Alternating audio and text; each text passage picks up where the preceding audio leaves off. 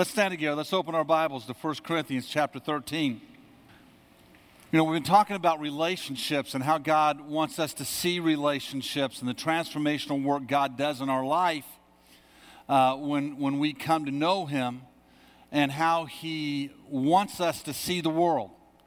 And so we've been talking about this blueprint uh, that, that the Bible gives us, that the Holy Spirit gives us for relationships. And so as we look at 1 Corinthians chapter 13, once again today, let, let's read this together, beginning at verse 1. If I speak in the tongues of men and of angels, but have not love, I am a noisy gong or a clanging cymbal. And if I have prophetic powers and understand all mysteries and all knowledge, and if I have all faith so as to remove mountains but have not love, I am nothing. If I give away all I have, and if I deliver my body up to be burned, but have not love, I gain nothing.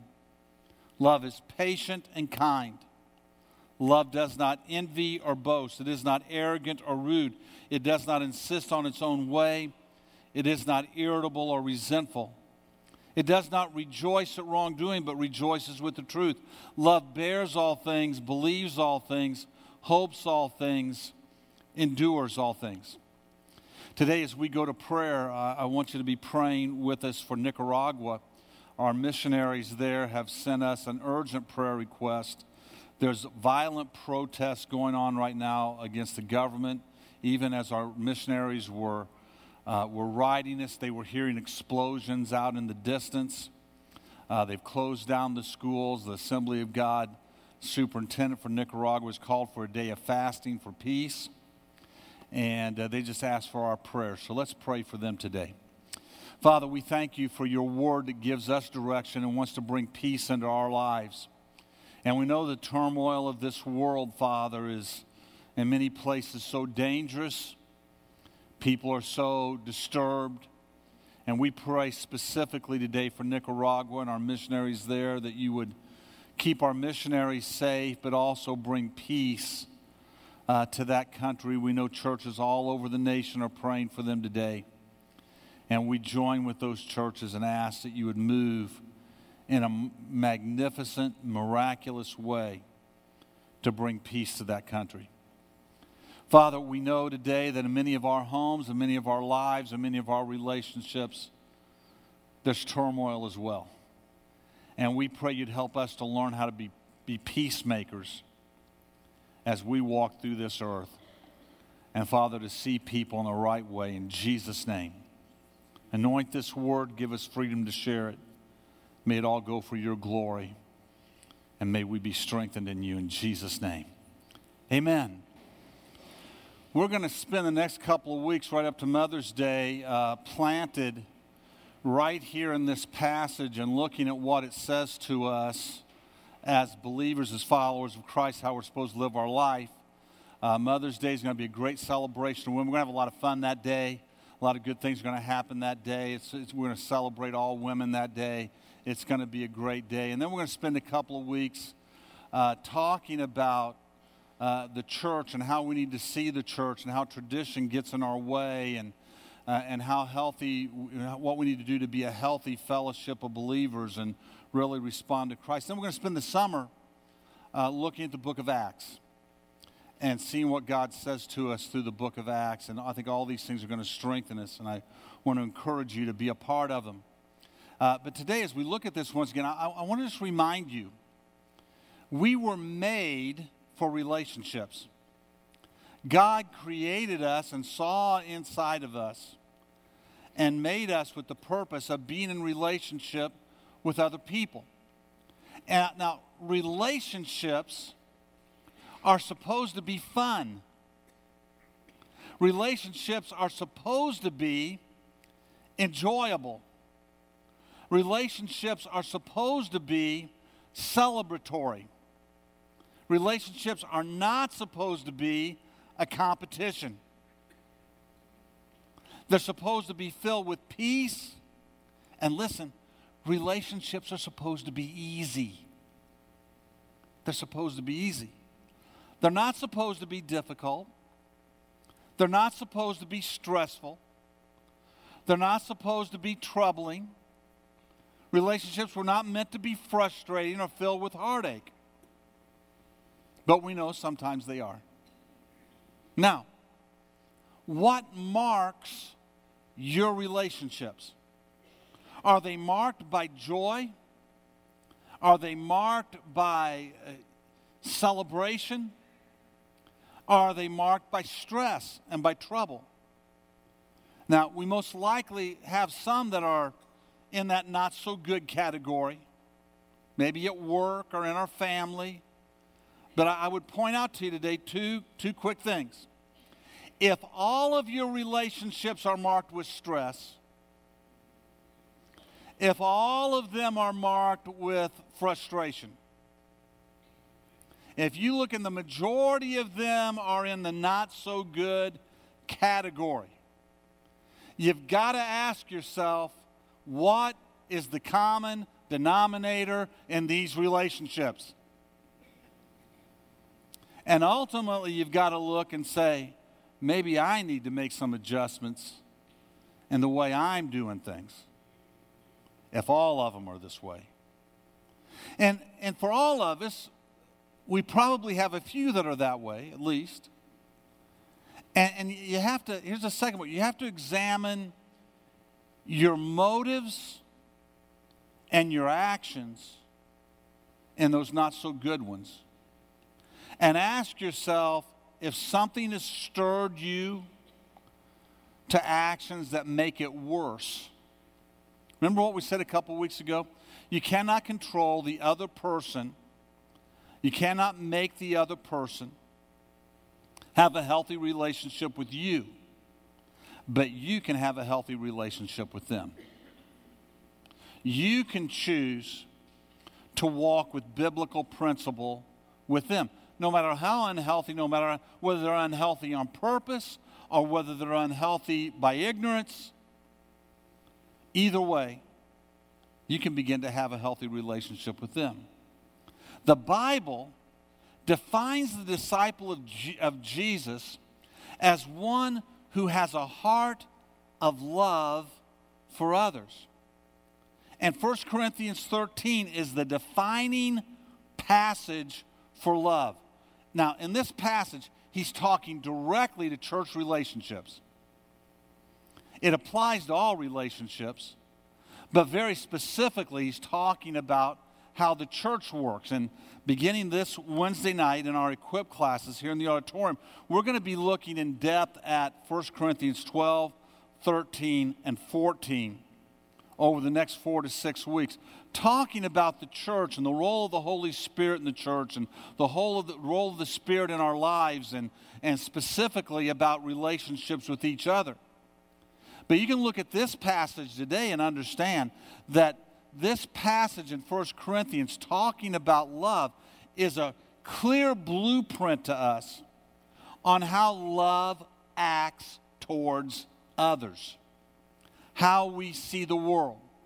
Love is the foundation of all healthy relationships, and through Jesus to all believers, love is the call for us to achieve after in all relationships. We are to offer it regardless of what the world or others are offering back to us. Now, the word love here, agape, is the word that we translate as love, and, and it's, it's so important for us to understand this word. Let, let, me, let me give you a quote from, from one author who, who writes about this. He says this Agape is one of the rarest words in ancient Greek literature, but one of the most common in the New Testament. Unlike our English love, it never refers to romantic or sexual love, which is eros, for which eros was used, and which does not appear, this word does not appear in the New Testament. Nor does agape refer to a mere sentiment a ple- or pleasant feeling about someone or something, like, I love that milkshake. It does not refer to, uh, to a friendship or brotherly love for which philia or phileo is used, where we get the word Philadelphia.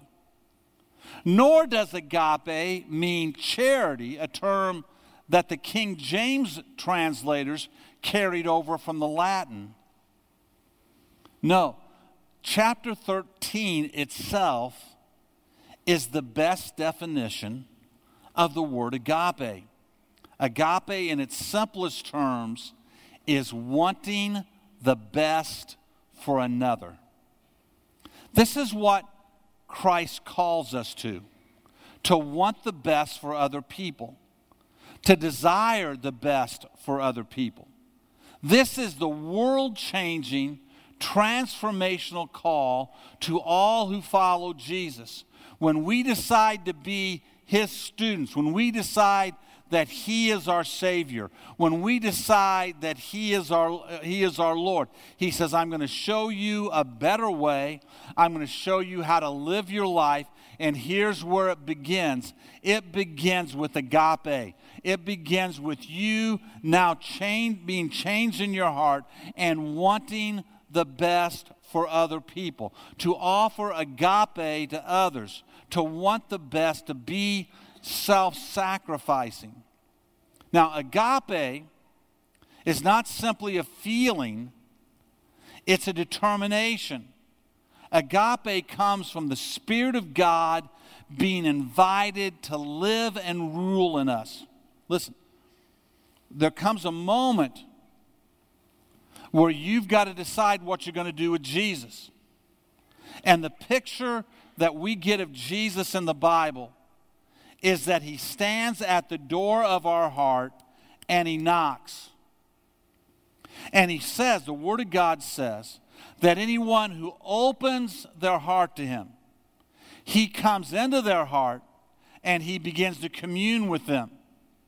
This communion that he has with us, this moment that we become born again in an instant, but he begins to grow us and develop us in the fullness of his will. And one of the, the main places that happens is with love beginning to rule in our heart, a different worldview of how you see things around you. Do you love Jesus? Do you? Do you want to please him? Do you want to honor Jesus? Do you want to show thankfulness for his love for you. He tells us if we want to do those things, then the way we do those things is we love others. That we forgive the way he's forgiven us. That we sacrifice the way he sacrificed for us. That we offer love to others and the best to others the way He's offered it to us. Can you just see for a moment, just imagine for a moment, how great all of your relationships would be, how different the worst ones you may be in would be if everyone in them began to live by agape. Would that be transformational? Would the words that come out of people's mouth be changed? Would the actions people take be different?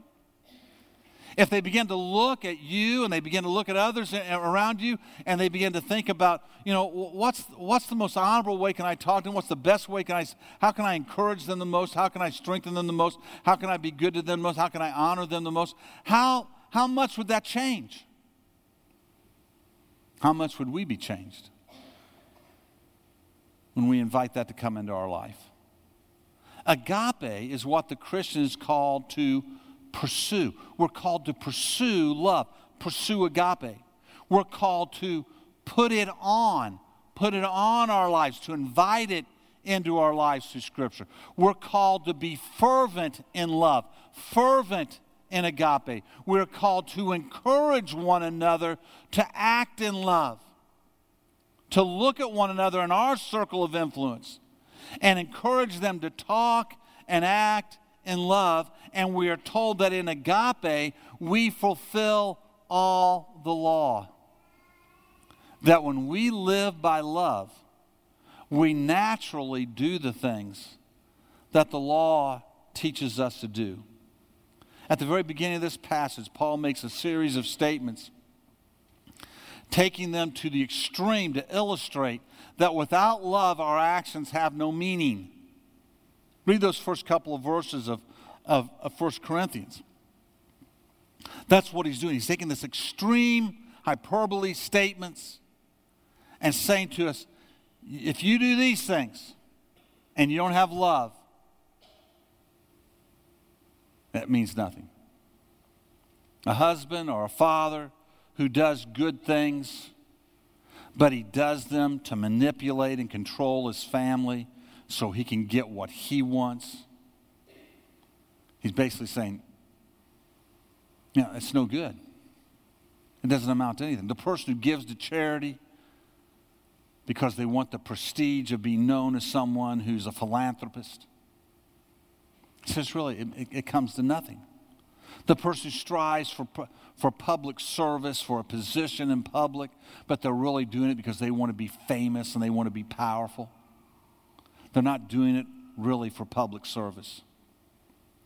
He says, no matter how much good we do, it all ends up being nothing if the motive of our heart is wrong. So we examine our hearts because motive matters. Now, as we've looked at this over the last three weeks, today I want us to come to these three hard issues that poison relationships, that the scripture describes that these are not love.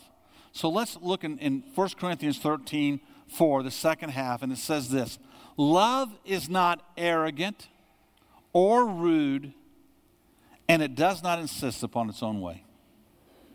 Agape is not arrogant. My wife and I had about a 24 hours in the car together by ourselves in the last week or so. And when you're in the car with one other person for that long, you talk about a lot of stuff. And we got to talking about this series of messages, and we got talking about this word of arrogance. And my wife uh, looked at me and asked me uh, uh, a question that really struck me. She said, "Do you think people, when they're arrogant, that they do? Do you think they know it? You think they know they're being arrogant?" And I thought about that in my own life, and times when I have been convicted uh, about being arrogant with somebody or something. And I, I began to realize that usually that conviction comes later. Usually in the moment, you think you're right. But later, the Spirit of God moves in your life. Now, if you've ever experienced it, I want, I want to just give this arrogant times in our past should serve as warnings to our actions in the future. If you've been arrogant with somebody in your past, if you've re- uh, reacted to somebody in an arrogant way or looked at people through arrogant eyes in your past, it should give you a it should be a cautionary tale that you can do that in the future. Can you think of any times in your past when you've been arrogant with somebody? Now, probably most of us could name the times that somebody's been arrogant with us. But see, my call is not to examine others, my call is to examine me. Your call is to examine you. Do you let the Spirit of the Lord speak to you about those moments? Do you invite Him, as you read through a passage like this, do you invite Him to say, Lord, is there any place in my life where where I've been arrogant in my past? Are there places where I'm being arrogant now? Listen, arrogant, arrogance blocks my ears from hearing the other person. When I think I'm, when, when I'm arrogant, I don't hear what they have to say. I'm not going to listen to them because I, I'm so full of myself, my ears are blocked up. Arrogance unshackles the tongue to speak and to be harsh, to speak in ways that are condescending. because I'm full of arrogance. Arrogance dulls the emotions, it makes me insensitive to the feelings of somebody else. And arrogance closes the mind to other thoughts and other potential because I close out what others are saying. Arrogance strikes at the core of how relationships are meant to build us and to strengthen us. Now, see, here's the deal. Once you have determined that you're smarter than this other person, once you have determined that you are better than this other person, once you have determined that you're wiser than this other person, that you're more insightful, that you've had more life experience than the other person. Their life is closed off to you. They are closed off to you, and arrogance has begun to enter into the life. Arrogance demeans others, and in its process, it weakens you because you can't hear. Listen, when things are, are right and they're good, you can learn from anybody, no matter how little experience they had. We had one of these humbling experiences this week. Hattie was over at our house. Hattie is our, uh, she's, she's 11 months old. She's about to turn one in May. And, and she was at our house, uh, and, and we were watching her. And Jessica and Andy wanted her to take a nap, and so we have this uh, uh, little playpen thing that you have to set up.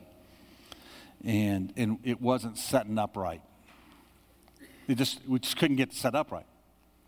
The pull and, pull, pull, pull and play or something. I forget what they call this, the thing. It's, and so Renee had been in there and she'd worked on it. It didn't set up right.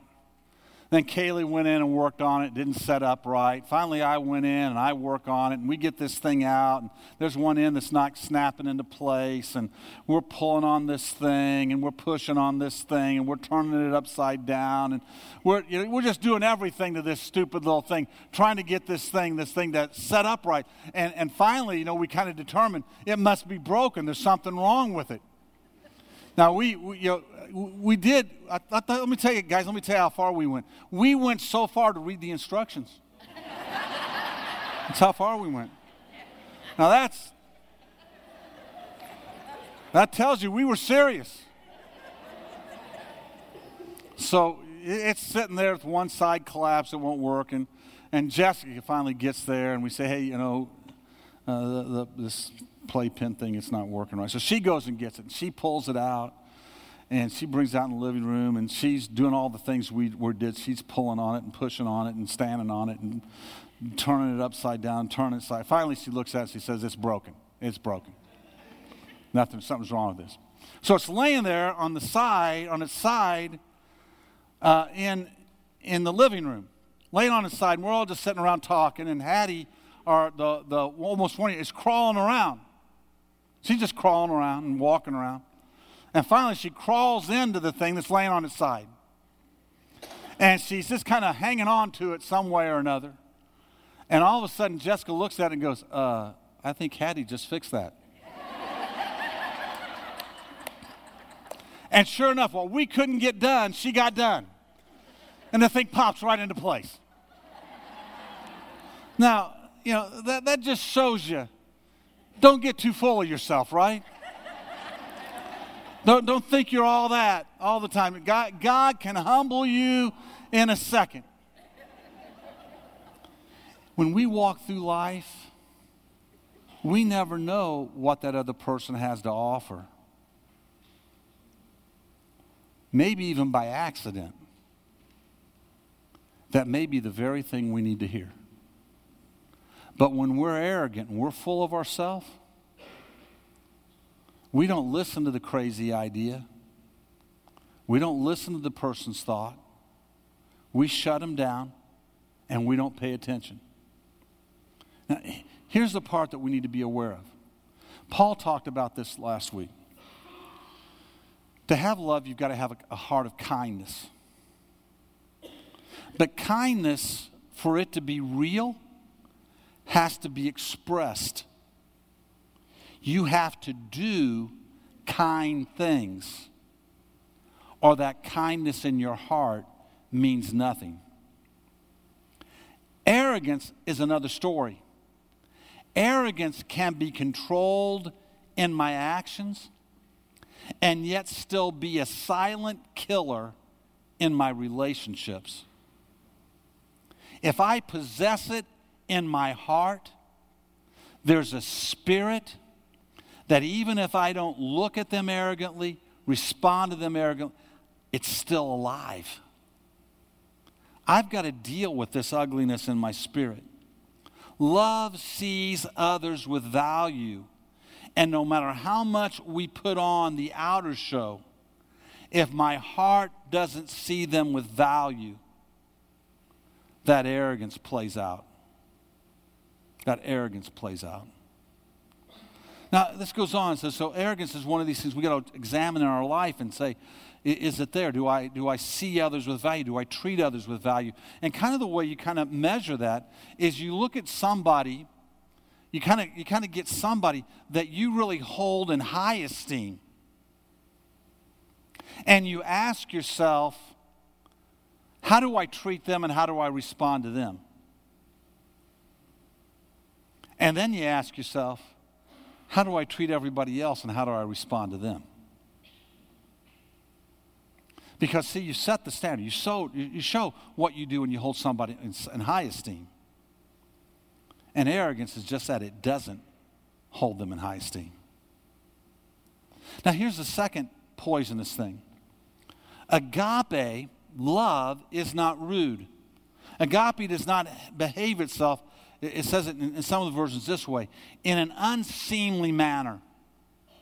Jesus told his followers once, he said, Now listen, when you go to a banquet, don't go take the more honorable seats, take the lower ones.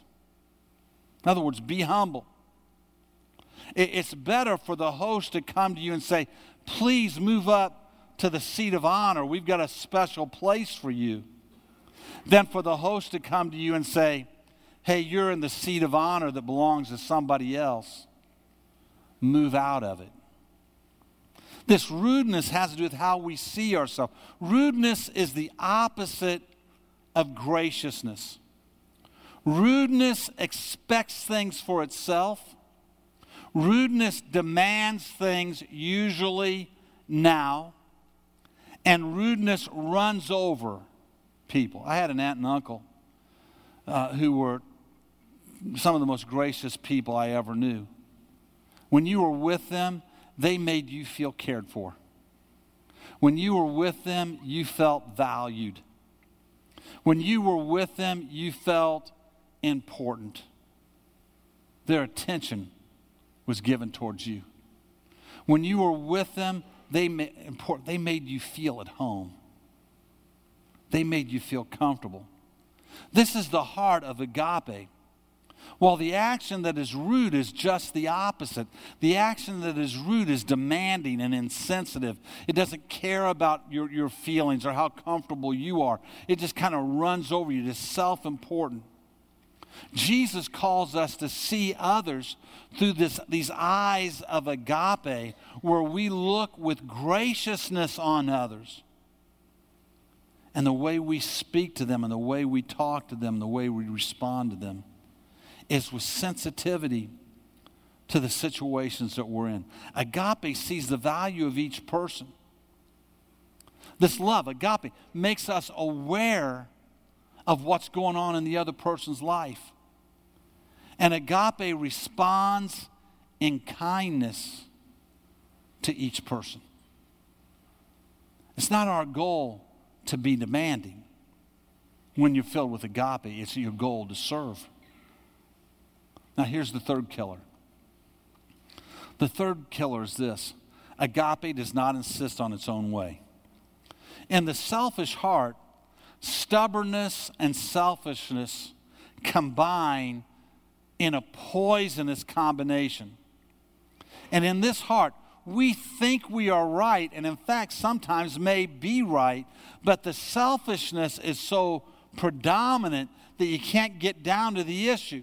Remember where we started in 1 Corinthians 13, where he goes down through these things and he says, Listen, if you do all these great things, but you don't have the right motive, the right heart in it, they all amount to nothing. Even though you've given greatly to the poor, even though you sacrificed yourself, even though you're filled with great gifting, even though you have all of these things, it, it means nothing because your heart's not motivated for the, with the right reason.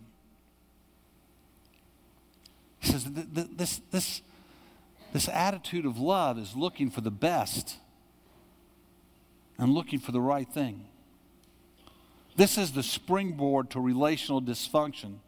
In any setting, place a person in the room that has to have their way instead of the best way, and you're going to have trouble. Now, put two people in a room that have to have their way instead of looking for the best way. And you're going to have conflict. Because the motive isn't about what's best, the motive is about what they want. And because of arrogance, their, their ears are closed. Because of arrogance, they can't listen to others and because they demand their own way, there's going to be conflict. Jesus became obedient even to death on the cross. Jesus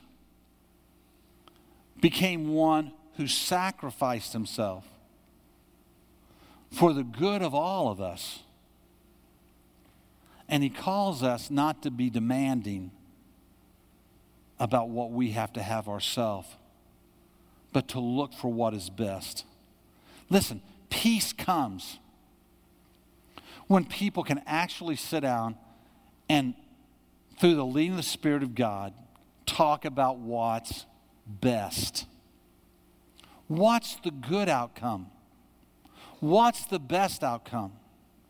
And peace comes in a plurality of, of people when you're sitting in the car, now imagine this difference. You're in a car with all of your kids, all your family. There's four or five or six of you in there, and you're trying to decide where to go to eat. That's a, that's a bad question to ask with a bunch of kids. Just make up your mind and go someplace. That's my advice to you. So you say, Where are we going to go? And you've got you know, a plurality of people who want to go one place, but one person just can't stand it. And something so simple as that, you have turmoil in the car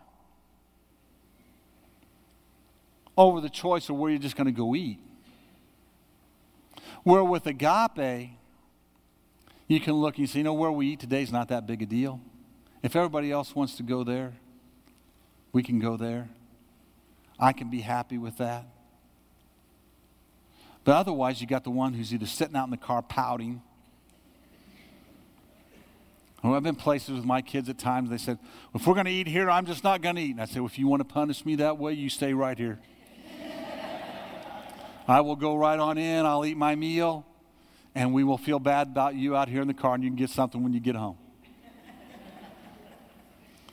But see, when we're selves, we try to hold people hostage.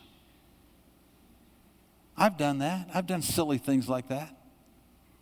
We probably all, some measure, done some things where we just had to have our way when it really wasn't that big a deal. And so I just call you look at this, examine our hearts clearly. God tells us to walk through this life as a people of love. And when the Holy Spirit moves into our life, He begins to burn on those edges, begins to replace some of those attitudes, begins to help let us be able to have joy in other people's wills and desires instead of just our own.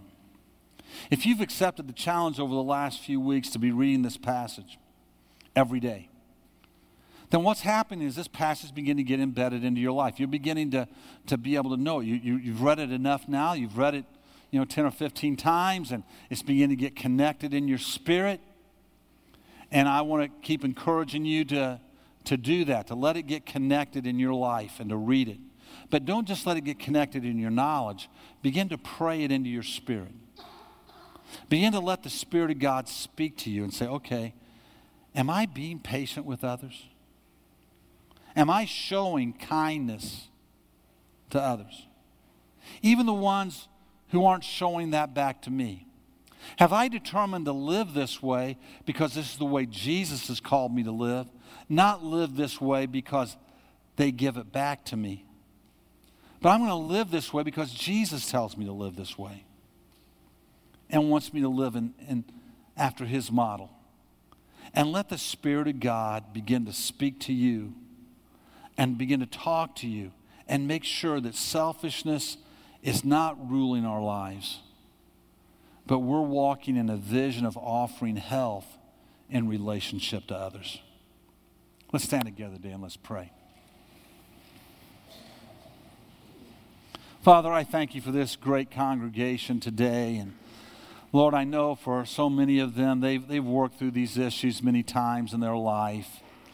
But Lord, if there's some place in our spirits where we need to feel the challenge, the conviction of your spirit, that Lord, we need to learn how to walk in righteousness, Father, and, and to be a people who offer, your, offer love, agape to the world around us. Father, be able to speak the truth in love. Then convict us today. In these next few moments, as we sing this song together, just convict us. Just move in our spirits and touch us. And let us, Father, leave this place offering healthier relationships to others, regardless of what they offer to us. Speak to us, we pray. In Jesus' name. Every head remains bowed, every eye closed, just let the Spirit of the Lord speak to you in these next few moments. Prayer teams, if you would, would you come on down to the front?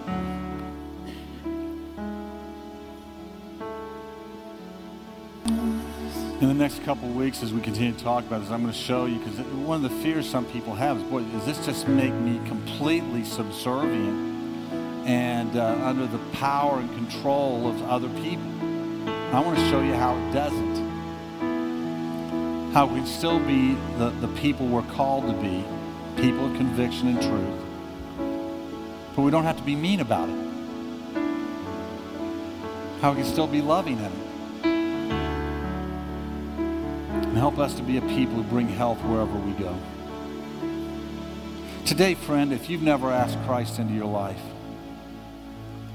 I want to say to you one more time the Savior of the world is Jesus. What that means is this it means you're going to stand before God someday. Every one of us are. We're going to stand before Him, and our life's going to come under the judgment of our Heavenly Father. As we receive communion today, we celebrate the blood of Christ because if you stand there before the Father, and you've asked Jesus into your life, you've invited him into your life, you put your faith in his blood, then you stand before him on the goodness and greatness of Jesus. And when you stand before him on the goodness and greatness of Jesus, then, friends, you're saved. He's your Savior. But if you don't put your faith in Jesus, you don't trust Him to be your Lord. You don't surrender your life to Him. You'll stand before God someday just like all the rest of us. But you'll stand on your own merit. And if you stand there on your own goodness, it will not be good enough. And you'll be separated from God for all eternity. There comes a moment and time in life when you've got to make a decision about who Jesus is. And the right one is to ask him to be the Savior of your, of your soul. Every head bowed, every eye closed for just a moment. Just say, Pastor, I need to do that today. I need to ask Christ to be the Savior of my soul today. I'm going to raise my hand and ask you, ask Christ to come into my life today. We just raise your hand right now and say, Pastor, pray for me. I want to get my heart right with Jesus today, right here in this place. Looking across this room for just a moment. Give you a chance to ask Christ to come into your life. Anyone here this morning, you'll raise your hand and say, Pastor, pray for me. Lord, you know the condition of every heart in this room. And Father, if we are all saved, I pray you put a burden in our heart for the lost. And I pray that as people come in these doors that don't know you, that Father, your spirit would compel them as you've compelled us to surrender our hearts to you. You know the needs of people in this room. And I pray in these next few moments you'd move and minister to those needs. In Jesus' name. Amen. As we sing this song today, if you have any need in your life, uh, physical need, any need whatsoever, you come down, let somebody pray with you. And as soon as, uh, as soon as we've given a minute for this to happen, uh, Dan will dismiss you. We love you. Let's be a people who love the world we live in. Amen.